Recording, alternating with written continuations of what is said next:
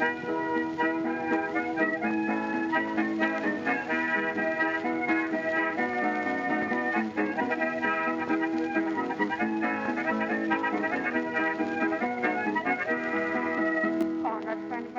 everyone, and welcome to Shot Reverse Shot, a film and television podcast in which we talk about a theme which changes from episode to episode. My name's Edwin Davis, and joining me this week through the miracle of satellite technology, it's Emily Benita. Hi, Emily, how's it going? well, Ed, I had the thing. Mm, Uh, mm. Donald Sutherland sort of pointed at me. No, um, I I tested positive for COVID pretty much the week after my birthday, which was Mm. I'm sort of looking back and trying to figure it out, though accurately tracing things are nigh on impossible now, given the R rate of Omicron. Like, probably got it around my birthday, which is a bizarre present from the ether, but what can you do? And I'm so glad to report that I am feeling now a okay. Every so Good. often, I get a sort of coughing attack that sounds like I'm bringing up a fur ball and I do tire a little easy. And sometimes after a, a sprightly walk round the block, my chest can feel a bit sore.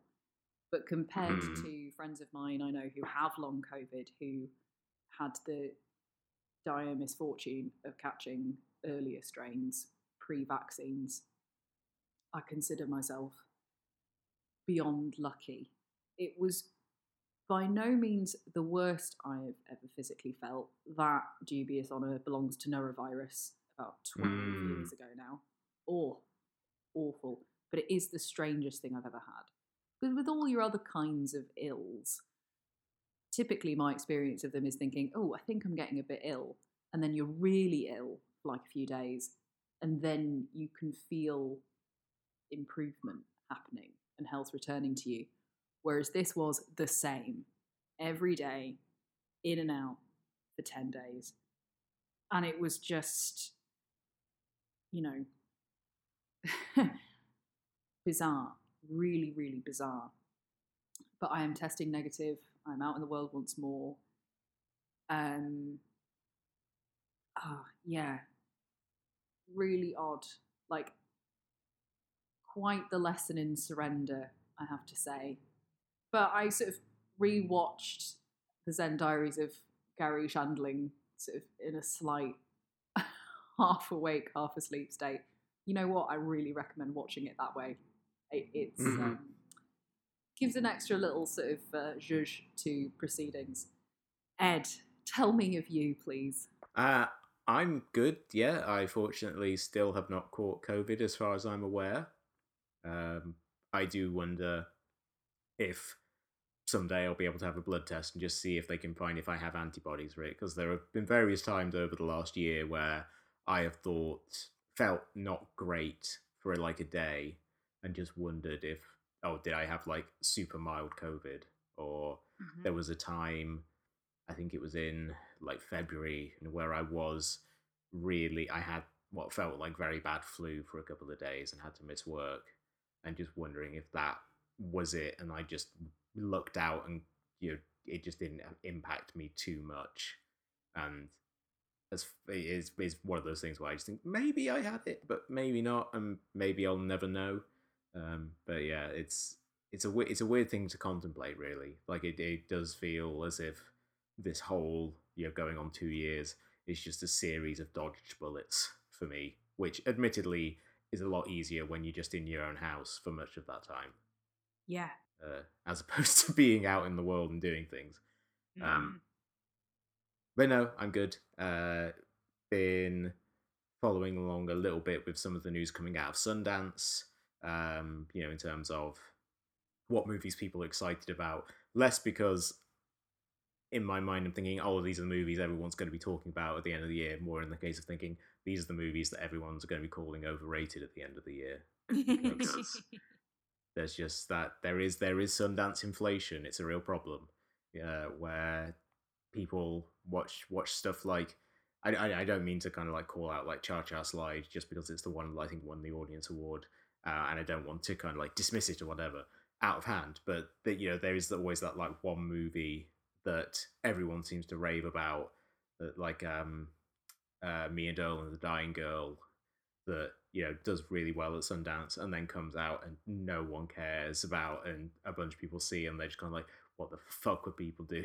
This is a terrible movie. Yeah, I wonder uh, what the sort of Sundance effect of that is because I just, out of curiosity, googled Cha Cha Slide movie, and the 1st mm-hmm. uh, few sort of pieces from New York Post and like Vulture are saying, "Oh, heartwarming! Like everyone's going to be streaming it, like Cha Cha Smooth." Um, and then the Guardian's just like run of the mill Sundance crowd pleaser. And I wonder mm. whether there is something about Sundance where everyone's just cold and they get a moment where it's like, oh well, this is just nice.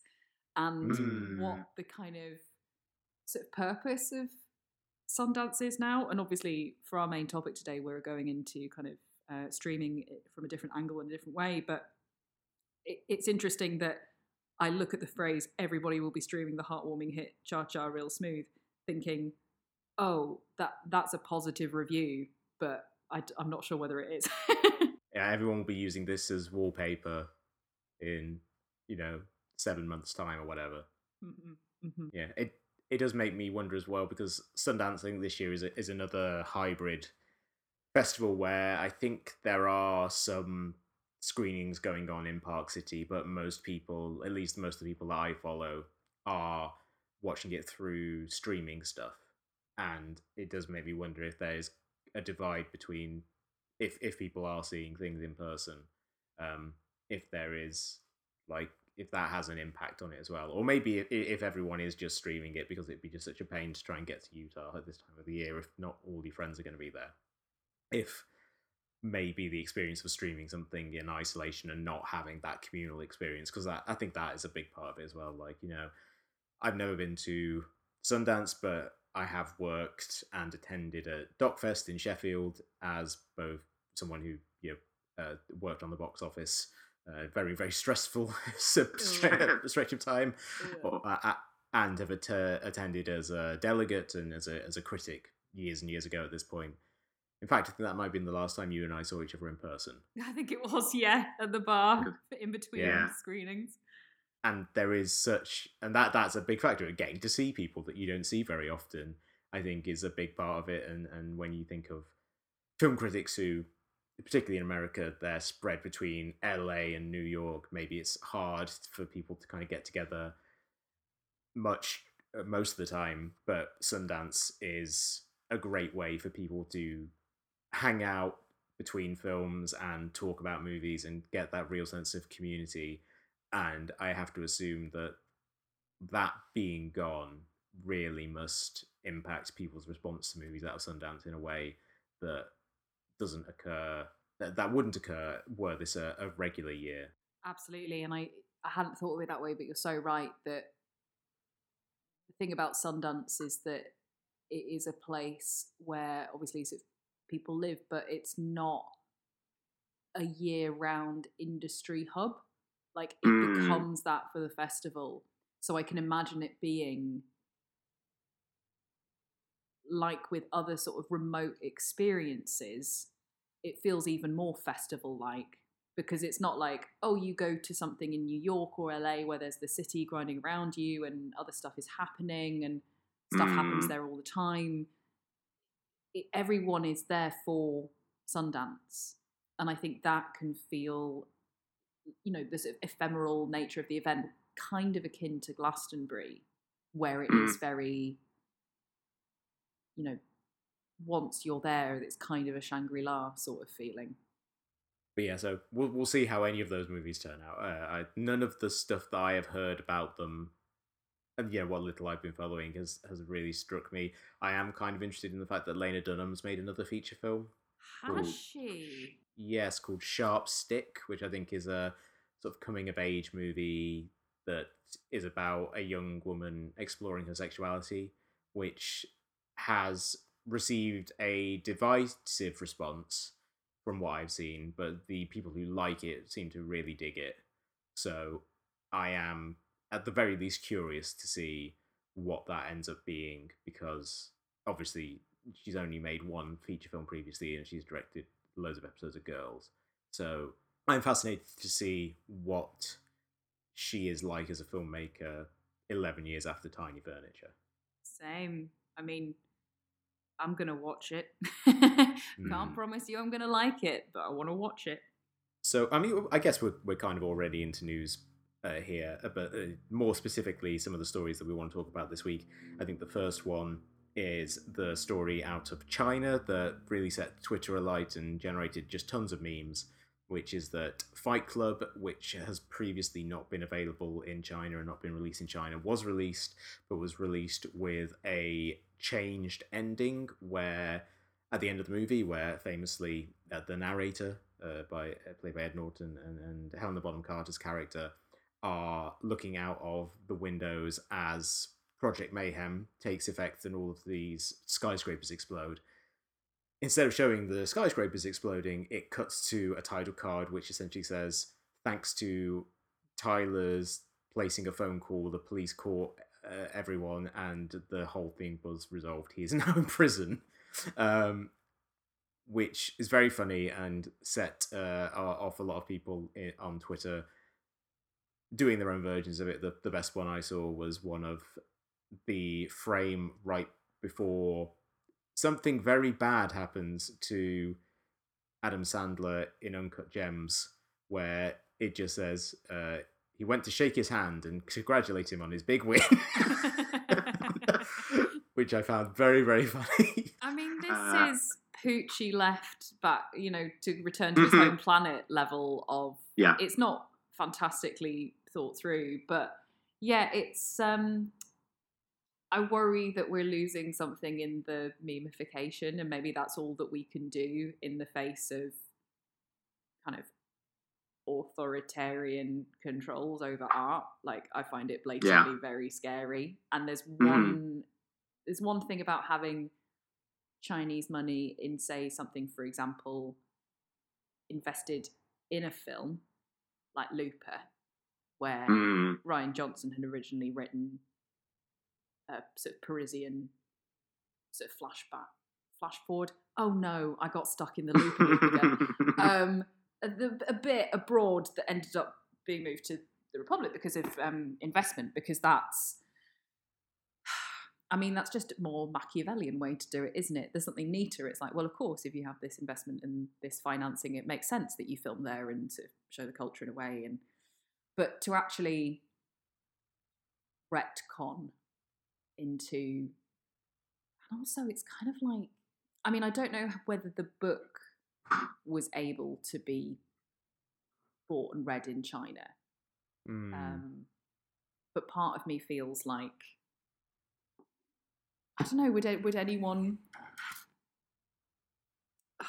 I don't know. I I'm still figuring out how I feel about this, but my initial response is one of like abject fear, um, particularly given you know Chinese tennis stars going missing, and and you know that that that this is I don't know. It's oh sorry, I'm not being particularly eloquent, but it's just censorship, and it's the most Yeah. blat- it's the most blatant sort of twisting of propaganda, and it's not even it's just blatant. Like there's no subtlety to it because often we have to Mm. kind of in media, you know, you you get trained and, and media literate in order to sort of like sift through and have your own response to things. But this is just like it, it's just right there.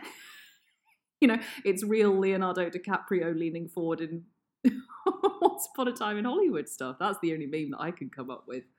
Um, and that this has happened in other films as well. Um, Mm. I just, oh god, like the irony being that Fight Club features Tyler Durden splicing hardcore porn into children's films, and yet this is the bit that's actually the most egregious sort of cut to it. Oh, I don't know, my head's spinning. Mm, yeah, I think I'm in a similar position to you. I think I find it, I find it very terrifying in the abstract, in the sense that any form of censorship that takes that is this blatant is is quite terrifying to me. But I also find it, I find it hard not to find it very very funny in this specific instance. because of the blatantness of it, because and because it is so ham-fisted, and but and also it's kind of weird thinking, you know, like Fight Club's such an old movie at this point. Though it's it's nearly twenty three years old. You know, it's widely available in its uncut form elsewhere. I'm sure people in China could pirate the original version if they want to, and if word gets out that you know the ending to this movie is different, I'm sure they will. You know, like that that sort of stuff plays in the back of my mind. Obviously, it's it's ludicrous to say, "Oh, this is just happening in China. It doesn't matter." You know, it's happening to two point something billion people. So, So obviously it matters. So it's it's ludicrous to make that argument, but at, at the same time, like it, it doesn't scare me as much as say if if this was happening more blatantly just in in the entire world, or if there was a movie that was being heavily censored by everyone because of a revolutionary message, you know, and and also just like China's always been so controlling about what media gets shown there that it also kind of feels like weird progress that Fight Club would get shown there in any form, Yes. Like, even even in a butchered form that removes this key image and moment.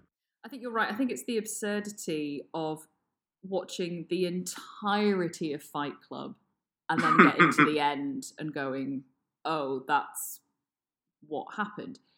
Because I guess this is an end card that is meant to change the entire meaning. Technically, Yeah. nothing- it, it's not actually an alternative ending. It's a wild, and then this happened, which is Hmm. I think, really devious.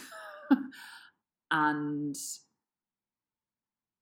it's because I don't see why it sort of benefits them to show an American doing the right thing. Because surely it just plays Hmm. better to be like, look at all these Americans. You want to be like this? Um, Yeah. I d- oh yeah. I think Do you want IKEAs? yeah. Because this is how you get IKEAs. yeah, the thing it reminds me of, I, uh, uh, pretty much just because I happened to watch it recently, is uh, I is the ending of the fourth original Planets of the Apes movie, Conquest of the Planet of the Apes, where the whole movie is about the cruelty of mankind leading up to the point where the apes rebel and it's building up to what is clearly meant to be a bloody climax and then suddenly caesar very awkwardly just says and now we will go and live in peace and not bother men. And then reading up about it being like oh right that was mandated by the studio because the original ending did have them beating everyone to death and they thought it was too dark. Um, it does have that same weird dissonance to it where you just watching this doesn't really fit with everything that happened in the preceding hour and 40 something minutes. Yeah. Yeah. Our next story is one that's kind of a follow up to something we talked about a few months ago when this first bubbled up. Uh, is the story that most of the editorial staff of the Onion AV Club are going to be quitting in the near future if they haven't already because the company that owns them, G/O Media or Jo Media, as I like to think of them, a horrible collection of ghouls who have or now ruined two great publications, the, the other being Deadspin, which they turned into a zombified and totally irrelevant version of itself. They told the staff of the AV Club a few months ago at this point that they were going to be moving their offices from Chicago, where the AV Club have been based for um, the last 20 something years. I think originally they were based in Wisconsin, uh, where the Onion itself originated, and then moved to Chicago in the, the 90s sometime. And they said to the staff, the, the seven key members of the editorial staff of the Onion AV Club, that they could go to, uh, they could uh, move to LA, but without any significant rise in pay to account for the fact that LA is much more expensive a place to live than Chicago, or they could lose their jobs. You know, they could take a buyout. And whilst this offer was being considered by the people who were being affected by they also advertised numerous jobs online, basically saying, you know, film club, uh, film editor, AV club, and things like that, of that nature, which understandably rubbed the members of the AV club the wrong way because they they hadn't made a decision either way, and already their jobs were being offered up. So, uh, about a week and a half ago at this point, I think at the time we're recording, they all announced that they were all going to take the buyout and that they would all be quitting and they're all going to be leaving in March. So, it's, uh, I, and I want to talk about this because obviously it's shitty in so many ways that the AV Club have been treated like this and these individuals have been treated like this.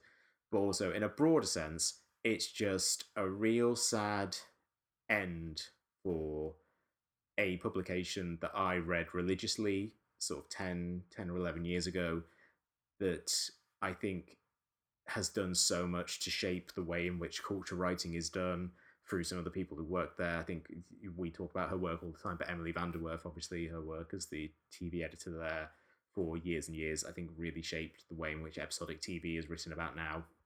And people like Scott Tobias and Keith Phipps, who left to form The Dissolve, which itself is now sorely missed, but it, so many great writers went through there and who have since gone on to do great work elsewhere. And the site, I think, had a real cosmopolitan and all expansive view of culture writing that I really related to. It's the sort of thing where you could read about, you know, you could read a review of the latest Kanye album, and then you could also read a real deep dive on Sátántangó.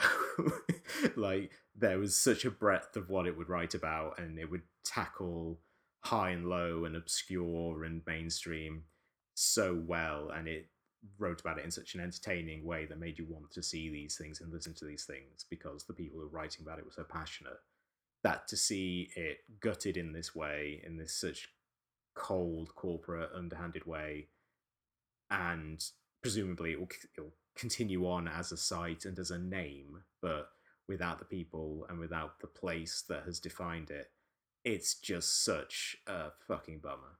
A cousin greg and tom behind this. It really feels like something they would pull. Because it's mm. not just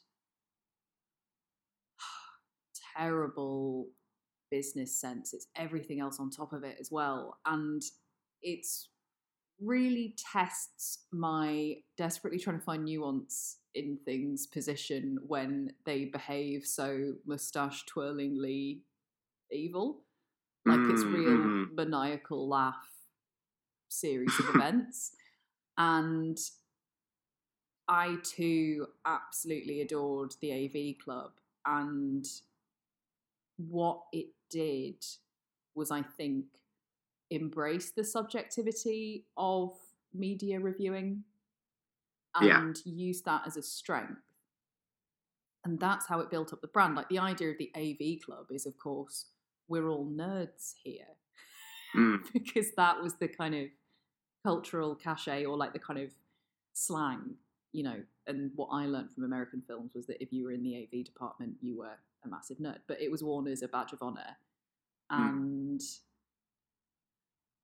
I get slightly misty eyed at your description of like how it would just embrace anything that you could watch or hear. And it said culture is important. And yeah, particularly Emily VanDerWerff's work on episodic TV and really kind of taking the baton that the golden age of TV was handing out and being like, oh, yeah, this is worth critique and study. Mm. And the fact that it wasn't about this kind of great distance. It was about TV is in our homes and it's in our heads. And that intimacy of it feeling as if it's speaking directly to me and I'm figuring out what it's saying. And even Emily VanDerWerff sort of looking back retrospectively and uh, kind of the work that she did on girls pre-transition and, and being like, oh, I sort of understand that now. But it's wonderful that she had a space where she was able to bat for it so completely Mm, mm-hmm. Uh, and, you know, the thing that I went to the AV club for was that I never felt that it was swayed by sophistry or PR or publicists. Like, you could go and feel like you were listening to your friends at brunch. Like you say, that passion was evident. And the thing that is so sad about the AV club in particular, and like you said, you know, sort of, oh, Deadspin, is that these brands are built up and what old school capitalism doesn't understand about online is that you a brand doesn't exist online in the same way that it does in meat space you know Mm. you you can't do turnover in the same way because that subjectivity that the AV club built upon was built by subjective people and if there is not Yeah. a respect of you know the natural you know um, turnover that happens where people leave or move on or whatever but to force it out and think that they could make the AV club anything without the people who made it no absolutely get to fuck and i think it's only going to come back and bite them because you and i being people who started reading the AV club in sort of a different phase slash era of the internet when we were both still in the UK, we know too much. Hmm. we're through the looking glass people. Like, I'm not going to read the AV club now. Fuck 'em. Yeah. And I don't think I'm the only person who is going to think that. Mm. I think you saw that as well from some of the people who have been covered by the AV Club as well. The the one that leaps to mind was Scott Aukerman was one of the first people to say, "This is terrible. I've read the AV Club for years. I've been covered by them. I will now not do anything with the AV Club again." And obviously, in terms of the broad spectrum of pop culture, Scott Aukerman is is not the most famous person in the world, but he is influential in alternative comedy and in the kind among the kind of people who read the AV Club. So him saying that, and people like Paul F. Tompkins and, and people like that who are who have a big uh, influence on that space, I think will have an impact and make people not read it. Maybe it won't go quite the way that Deadspin went, because Deadspin really is at this point just this complete utter shell that no one cares about. Uh, and I think AV Club has a bigger footprint in general, but it, it I can't imagine it will have the same sort of passion that it did back in sort of the early 2010s when I think it was really at its peak, or even sort of in the last few years where after you know all those people left to form the dissolve and various other people left over the years, it still felt like some version of itself. You know, may- maybe not the version that you fell in love with, or not the version that you preferred, but it still felt very much like the AV Club. And I can't imagine that these people leaving in this way and the offices moving to LA and it losing that, I think, crucial distance of no long of not being in LA. Oh yeah. Just kind of what we were talking about there in terms of Sundance, you know, Mm. and, and that it was separate and part of the wider American cultural scene than just the two cities, East Coast and West Coast. Mm. It was like, oh no, the second city that also is there and important and yeah. Oh, fucking blows. Yeah. Yep, yep, yep. So we'll go on to our topic for this week, which is curation in the age of streaming. This is a topic that I've been thinking of for a while, but what really catalyzed me to want to talk about it was I was, as as I'm sure everyone is, scrolling through a, a streaming service trying to think of what to watch, specifically HBO Max, and I started thinking about how HBO Max has a really odd approach to how it lays out the stuff that it has available, the content, the, the films and television programs that it has available. Because Warner Brothers own so many different libraries of different kinds of stuff that they all shove onto HBO Max that when they come up with their categories to try and get people to watch certain things or you know to watch something on the service they tend to draw from these very disparate bases and you get categories that I find really fascinating in how strange they are. The, the example that made me think about this was they had a category under the films section that was called memory. So it was movies that were about memories. And the first one listed was uh, Reminiscence, a movie that they recently had debut on the platform starring Hugh Jackman, which is you know a sci-fi thing. You think, okay, I can understand why that's there. It's about memory. It's uh, original that they have, so obviously they want to put it for at the forefront. Then it also had The Hangover because obviously big movie about people forgetting memory kind of ties in there. It's maybe not as uh, profound in its exploration of the concept of memory, um, but you know it still kind of fits. And then the next was like the Three Colors trilogy. and I was thinking how amazing it is that that's what they lumped together, and thinking about how, you know, not a lot of people are going to make the leap from thinking, I'll watch The Hangover, and then thinking, okay, I'll watch Blue. But some people might, and some people might be exposed to stuff that they wouldn't have otherwise seen because it's thrown together in this sort of haphazard way. And the, the other example I had was just looking at the service today to see what they were having. They had available. They had one called uh, Women Front and Center. So it's movies about women, about female characters. And I th- I thought the the mix they had on there was quite fun, which was uh, the Iron Lady, so you know, prestige Oscar winner about Margaret Thatcher, the two Lady Snowblood movies, which are the most key influences on Kill Bill, very violent uh, action movies from Japan from the 70s, Waiting to Exhale, kind of classic uh, movie about uh, black womanhood in the, the mid 90s, A Woman Under the Influence, uh, Belle de Jour, uh, Promising Young Woman, Basic Instinct, uh, and Baby Boom.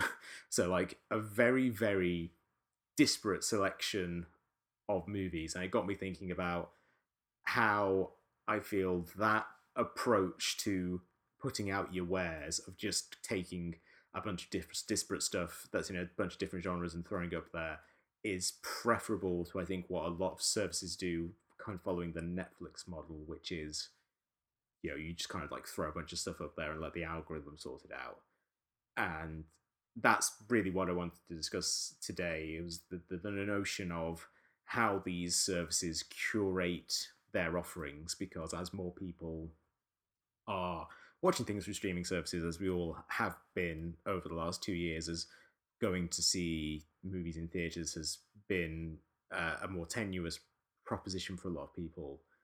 The power that these services have in actually allowing people to discover new things, I think, grows exponentially. As someone who has developed an interest and a passion for UX, i.e., user experience design, I find this stuff endlessly fascinating. Because Mhm. when you have a huge pile of stuff, even like real life stuff, there are so many different ways you can organize it. Now, I wonder sometimes whether UX and ease of finding things is sacrificed to try and push how much stuff is actually there.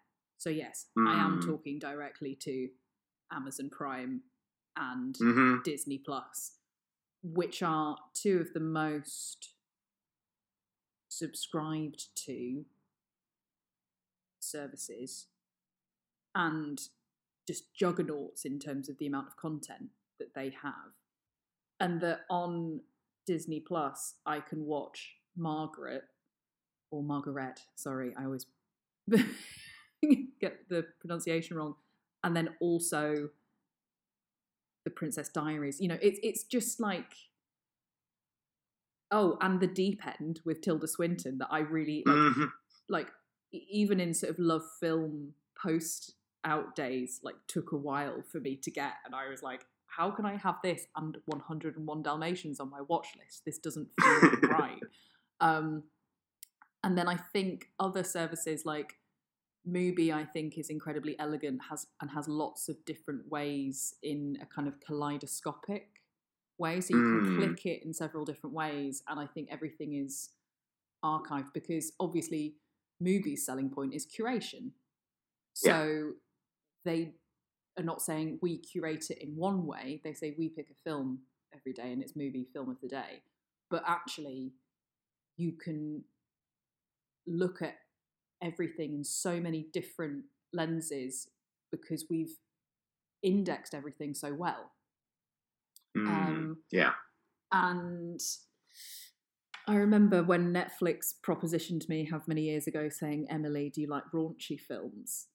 And just how Netflix is trying to sort of go by mood. But now, as the algorithm marches on, it's more about. I remember when the top 10 was introduced.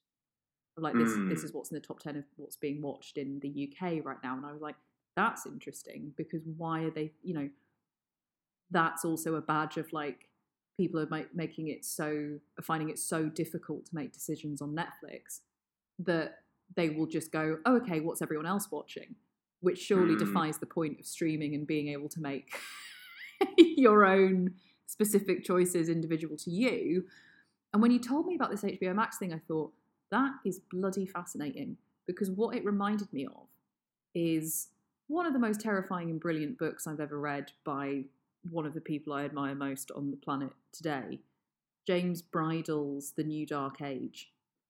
They describe how Amazon warehouses are arranged. Hmm. Now, they are not arranged in the way that we navigate through the Amazon website. They are arranged in a machine learning understanding way. Because the way that things are arranged in Amazon warehouses group things in how likely they are to be bought together. They are Right. not they are not indexed in a Dewey decimal system way. They are not indexed by genre or uh, object even. It's literally uh, what things are most likely to go together.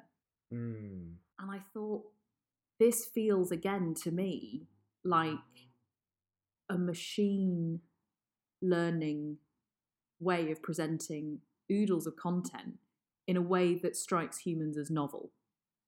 Hmm. Because if you just search, for example, with content, it's generally by genre, right? That's kind of the genus that we tend to go by. And then you can get more granular in terms of, oh, I want to see this director or I only want films from like this period. But I'd say that like overall people are looking for like genre or broadly sort of franchise. It's not even Marvel, but like superhero or independent, you know?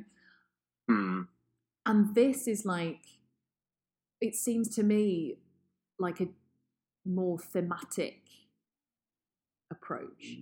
So instead Yeah. of searching, for example, you know, it, it almost feels to me like there are humans who are marking this content in terms of not necessarily what year it was made or whether it's a comedy, but finding tags and searchable tag words. For example, memory. So then Mm. you have a cluster of films that we would never put together in any other way. But when you go, oh, well, yeah, actually, a theme is memory. but I don't think I've ever in my life, Ed, gone, I really want to watch a film about memory right now. Hmm. Hmm. so, yeah, I'm a bit stumped. Yeah, I think it's also. I mean, it's it's kind of tied to what you and I do with this show, in that you know, I mean, this happened more when there were more wide releases and like stuff was being put out more. Where you think, okay, what's kind of a news? What's a new movie that's coming out, and you know, what's it? What's interesting about it that we could then use as, as a jumping off point? I kind of feel like that's something of what's happening with the HBO Max model, where it's you know Reminiscence is a movie about memory. We want to put together a category that relates to it, so we can put it at the front of it. So what you know, what's everything else that's related to memory that we have, and so I think that that is kind of where that model is coming from. Because some of their other ones are very just kind of like you know, here's a list of comedy movies or whatever.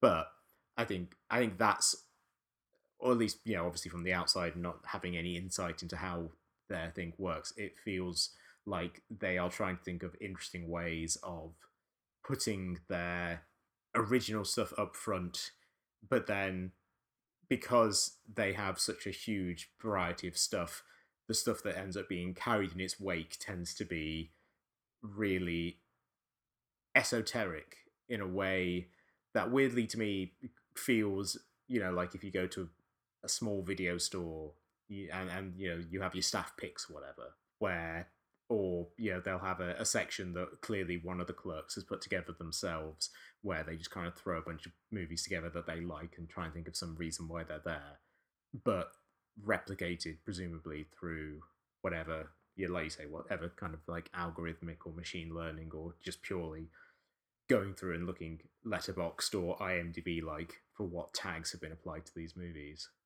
Here's a question, Ed. Can you do you ever sort of look at streaming services and think, I wish things were organized this way? Is the, is there kind of a, a path through that you find most helpful?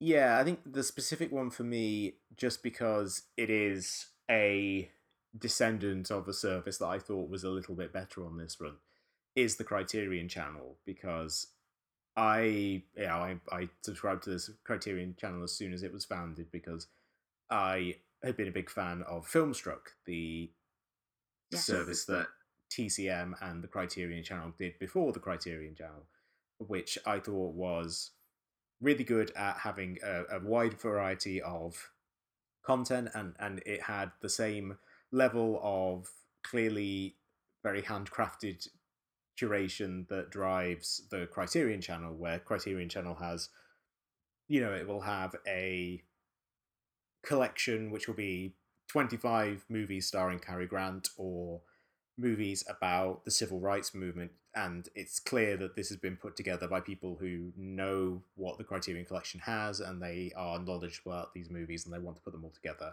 and they want to pre- present them in a really good package. But what Filmstruck had, which Criterion's channel doesn't have, was it had really good UI for being able to search for things by director, country, and decade. The so when I would go on Filmstruck and particularly on the app, I would think, okay, what Japanese movies do they have from the 60s? Because I love Japanese cinema, particularly of that period and just go through and add everything really quickly because it would come up with a list of you know 200 movies and you'd be able to scroll through and you know add, add every Kurosawa, add every Ozu, every Mizoguchi movie, and it's all there. And I found that way of doing it so effortless and so effective. Whereas now, what the Criterion channel has is a very basic search option where you just type in actor or director and then it will throw up stuff that they have on there.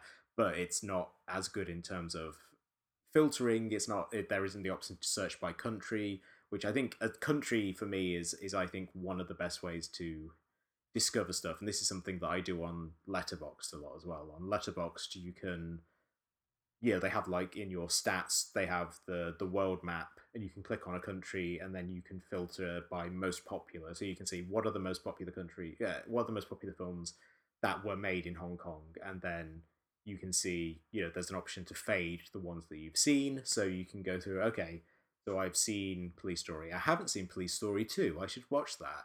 And i find that as as someone who likes to think of himself as having fairly broad and open-minded approach to cinema who wants to watch movies from as many different places and as many different perspectives as possible that to me feels like a great and fulfilling way to be able to find stuff to be able to do it by country in addition to director um, director decade uh, whatever uh, genre the more standard stuff. I think being able to look at stuff by country is also is, is really fascinating. And also it's it's really strange when you click on like China and the top results are pretty much all American movies because of the way that uh, international co-financing works.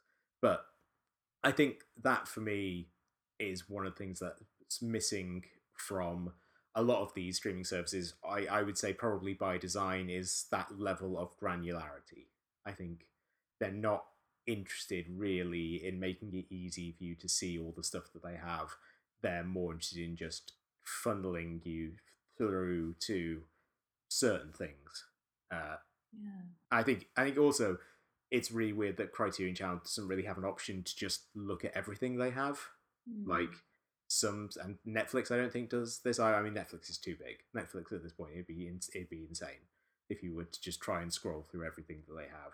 But that's something that I also find really you know just helpful if you can just go to HBO Max at least has this like HBO Max if you go to their movie section you can just do A to Z here's every single movie that we have and that as well I think even if you're not going to watch something if you just want to add something to a list that to me feels like a real basic functionality thing that also doubles as a sense of value because you can see, oh wow, I get all of these things. Clearly, this service is worth having because I can see all the things that I get. Whereas I feel like, particularly in the last sort of seven or eight years or so, as Netflix have really shifted to being all about their originals, that basic element of it has become increasingly more obtuse. Like they're not interested in you being able to see everything they have and to discover whatever small obscure movies they have. They just want you to see their originals and maybe see whatever their algorithm has thrown up that they think you'll like. Yeah, if you're someone who's into hidden gems, they will push that at you. But hmm that's also a very specific category in itself, and it's not to say that there is a different hidden gem that doesn't have the same qualities of the category that they've decided to title hidden gems because they share the characteristics that a certain viewer would a certain viewership rather i should say um, as hidden gems. I've said hidden gems too many times. It, it's lost all meaning. Um, but it's very much the youtube style of let's funnel you into whatever keeps you engaged Mm. and we'll link it to more and more similar stuff because we don't believe you can have a broad enough taste because machine Yeah. machine learning hasn't got to the point of saying like i mean to pick a random example someone who adores oh i don't know phantom thread and pop star never stop never stopping in equal Mhm. measure for different reasons. A fictional person that couldn't possibly exist. fictional yeah. I mean who is this? Who is she? Good for her. That you know i like to think in my very human brain that i am so special that machine learning wouldn't be able to connect the dots and understand that in Mm. terms of my taste. But it kind of depends on the mood i'm in because as i've said before i've really got into the groove of 80s and 90s silly thrillers as comfort watching hmm Yeah. so that's a point where I'm like, oh yeah, I'm just in the mood for that. I kind of want a copy of this that's a bit different. But that's not the only media I consume. Mm. and oh, when you're talking about like how it's hard to find stuff, the worst offender in my book, God, this is cathartic, is now TV. And uh, second succession reference of the episode, I cackled when in um, the most recent season of Succession, Roman is sent to court Skarsgård's Scandi crypto media guy, and there is and he pisses on the streaming service. And I thought, well, this is a film that's uh, sorry, this is a series that is like not particularly thinly veiled, based on Murdoch et al. Mm. hmm Now TV is owned by Sky. is this? I was like, am I watching a wildly meta moment of the Succession writers being aware of how terrible Now TV is as a player? Anyway, it's so important. Like the amount of stuff that's on Now TV that is absolutely amazing, and yet it's been indexed so poorly, and the user experience is so terrible that I keep thinking, oh, I should cancel it. And then randomly, I managed to find through a search for something else, oh, that's on there. Fuck, okay, I'll hang on to this then. Because it's a weird mishmash of Sky and some HBO content. And I think it was kind of rushed together in a sort of, oh, it's sort of a Sky package, but not because we need to address how poorly people um, respond to our predatory subscription practices. So we have to kind of do a, a oh god, yeah, it's just I really am only on Now TV to access certain content. Like I hate the entire experience. Otherwise, um, so it's really it's a real labor of love. Um, you know, we all have our crosses to bear.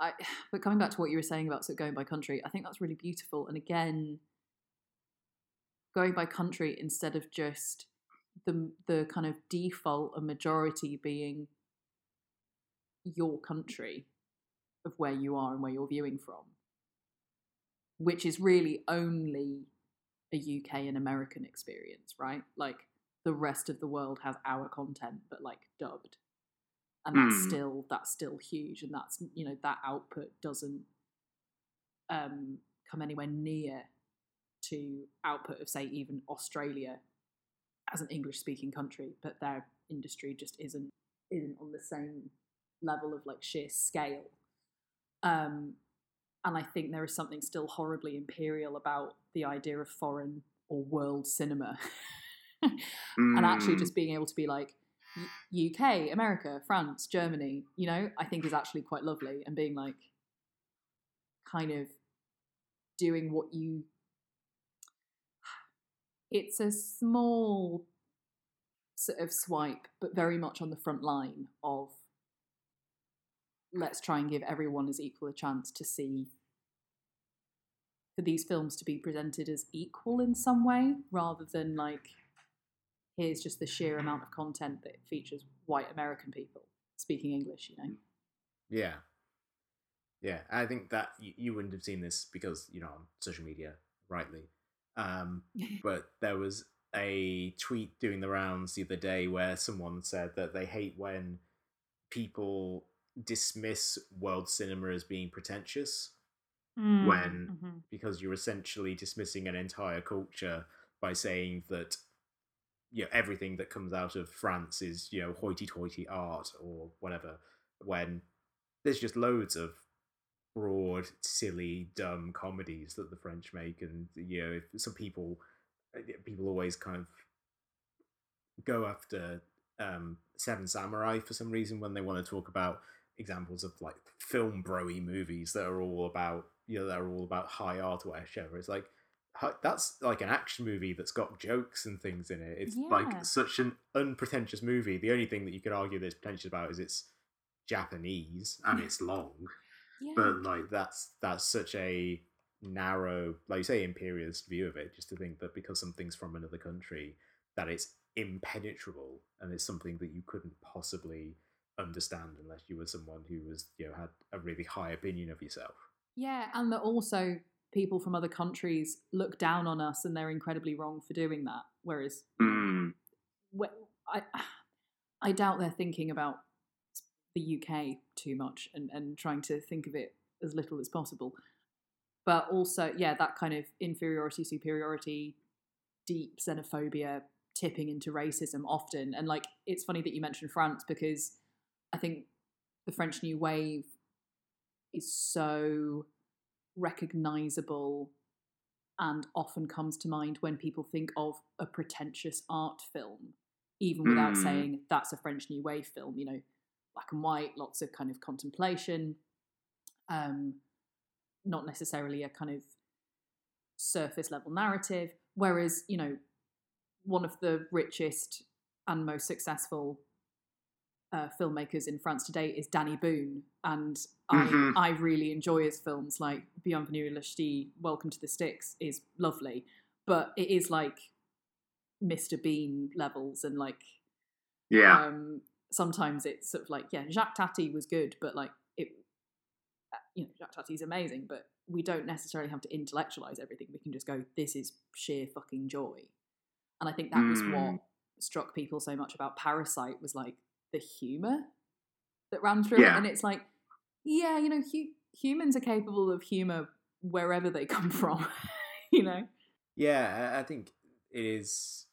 It's just such a humanizing thing, where you watch movies from other countries and realize that they have the same fears as you, the same loves as you, that they experience things. They find the same things funny that you do, maybe in different ways. But like, there's such commonality uh, that yeah, that that sense of like not wanting to know more about the world, I find to be uh, such a, a tragic thing in people, and I get I guess that's kind of one of the things that about the way in which curation is handled. Let's try and vaguely even get it back to the topic. the thing about the way that curation is is handled now, and particularly when you look at something like Netflix or whatever, is that it really does feel as if it's just constantly narrowing the field for people of just being like this is sort of like the thing you've liked before here's another thing like it and then you watch that and then it goes here's another thing that's sort of like it and then uh, and you just kind of keep putting putting people into narrower and narrower boxes, Yeah. and that's also why, even though I didn't watch it, um, but the success of Squid Game last year I thought was so lovely. Yeah. that so many people from around the world really engaged with this thing from from Korea. Uh, and Parasite as well, obviously, it kind of factors into that. But I think Squid Game was, you know, considerably bigger because of the reach that Netflix has, and I really hope that it exposed a lot of people to Korean, uh, you know, Korean dramas and and things like that, and made more people seek more of that stuff out because I really feel like that should be that it should be in the interest of these streaming services to try and get people to watch more of their stuff and a broader range of their stuff because then you know they might stumble across the next Squid Game when people discover something on there that's you know different and not just the thing that they're constantly being pushed towards. Uh, and this is obviously not even getting into the whole YouTube algorithm thing of you know, Mm. slowly, slowly radicalizing people and boiling their brains. But that it, it kind of works on the same, the same idea, the same theory. You know, it's just that it, it points you to watching more Meg Ryan movies or whatever, not Yeah. uh, raiding the Capitol. Comrade Ryan. Like it, it's it's the same force of code, and it's the same principle that the algorithm is programmed along. And I've recently finished a book called The Hype Machine by um, Sinan Aral. Sorry, Sinan, if I'm pronouncing your name wrong, getting it wrong. And it's a really powerful book and incredibly well researched about, you know, why social media is powerful and its Mhm. and in its design, and that there are certain design choices that have been made that have swayed it in this way. And it's the same with streaming services. And I completely agree with you because to me, I think a varied media diet is the most healthy. And Mm. to stretch that analogy further, it's like saying, Oh, you like burritos? Well, then only have burritos. Maybe that's a bad example because burritos are amazing, but you get the gist. Like, Yeah. you know, some days I want a big, like, fucking dripping burger of a film, and other days I want a delicate sushi stack of a series. You know, Mm, and mm. and there are no one is not better than the other like i guess what the conclusion i'm coming to ed is that i basically with streaming services and user experience design and algorithms i am becoming the gordon ramsay finally some good fucking food Mhm. So we'll end this episode. We end all our episodes with shot reverse shot recommends, in which we talk about a piece of culture that we've enjoyed and we think you, the listeners, will enjoy as well. Emily, what have you got to recommend for the listeners this week? Well, this might even be an SRS first, Ed, in that I'm not only recommending, but I'm kind of insisting that Mhm. everyone watch uh, Line Goes Up by Dan Olson. If any of this kind of tech chat and algorithm stuff um, is the kind of stuff that uh, floats your boat, then. But I also just think it's essential viewing because Dan Olson of Folding Ideas is one of the people that keeps me on YouTube. Mm, yeah. because I can't see where else he would be able to talk about the things that he does in with such precision, so well researched, and yet exquisitely accessible. And Line Goes Up is his latest masterpiece, where he goes in depth, and I mean in depth, about NFTs. What are Mhm. they? Where do they come from? Kind of what's the point? And it is caustic. And I love him for it because, you know, he's done his research and in such a way that I think I finally understand not only cryptocurrency, but the financial crash of 2008. Um, so thanks for that, Dan. And what is heartening is that I think even within a couple of days, a two plus hour sort of dive on YouTube is racking views in the millions because the amount of Mm. work he's clearly put into it, like it's beautifully edited as his things always are, and it is absolutely gripping because it is what about two hours twenty minutes, I think, and it feels Yeah. like a hot minute. Like there, there is no there is nothing loose about it. It is tight, and I've actually watched it twice. Because it, it it bears watching again, and I think it should almost be like mandatory internet viewing.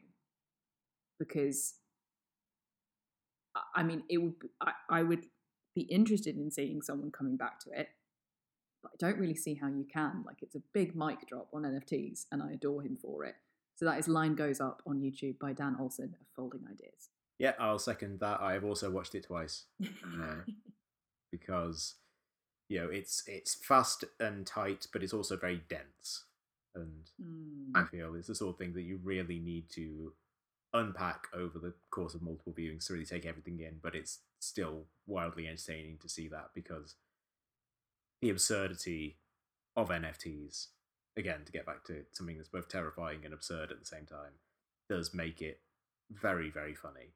And it is such an entertaining thing, and it's been so good seeing it, like you say, rack up so many views. I think it's his second most popular video ever now, and it's only been out for eight days.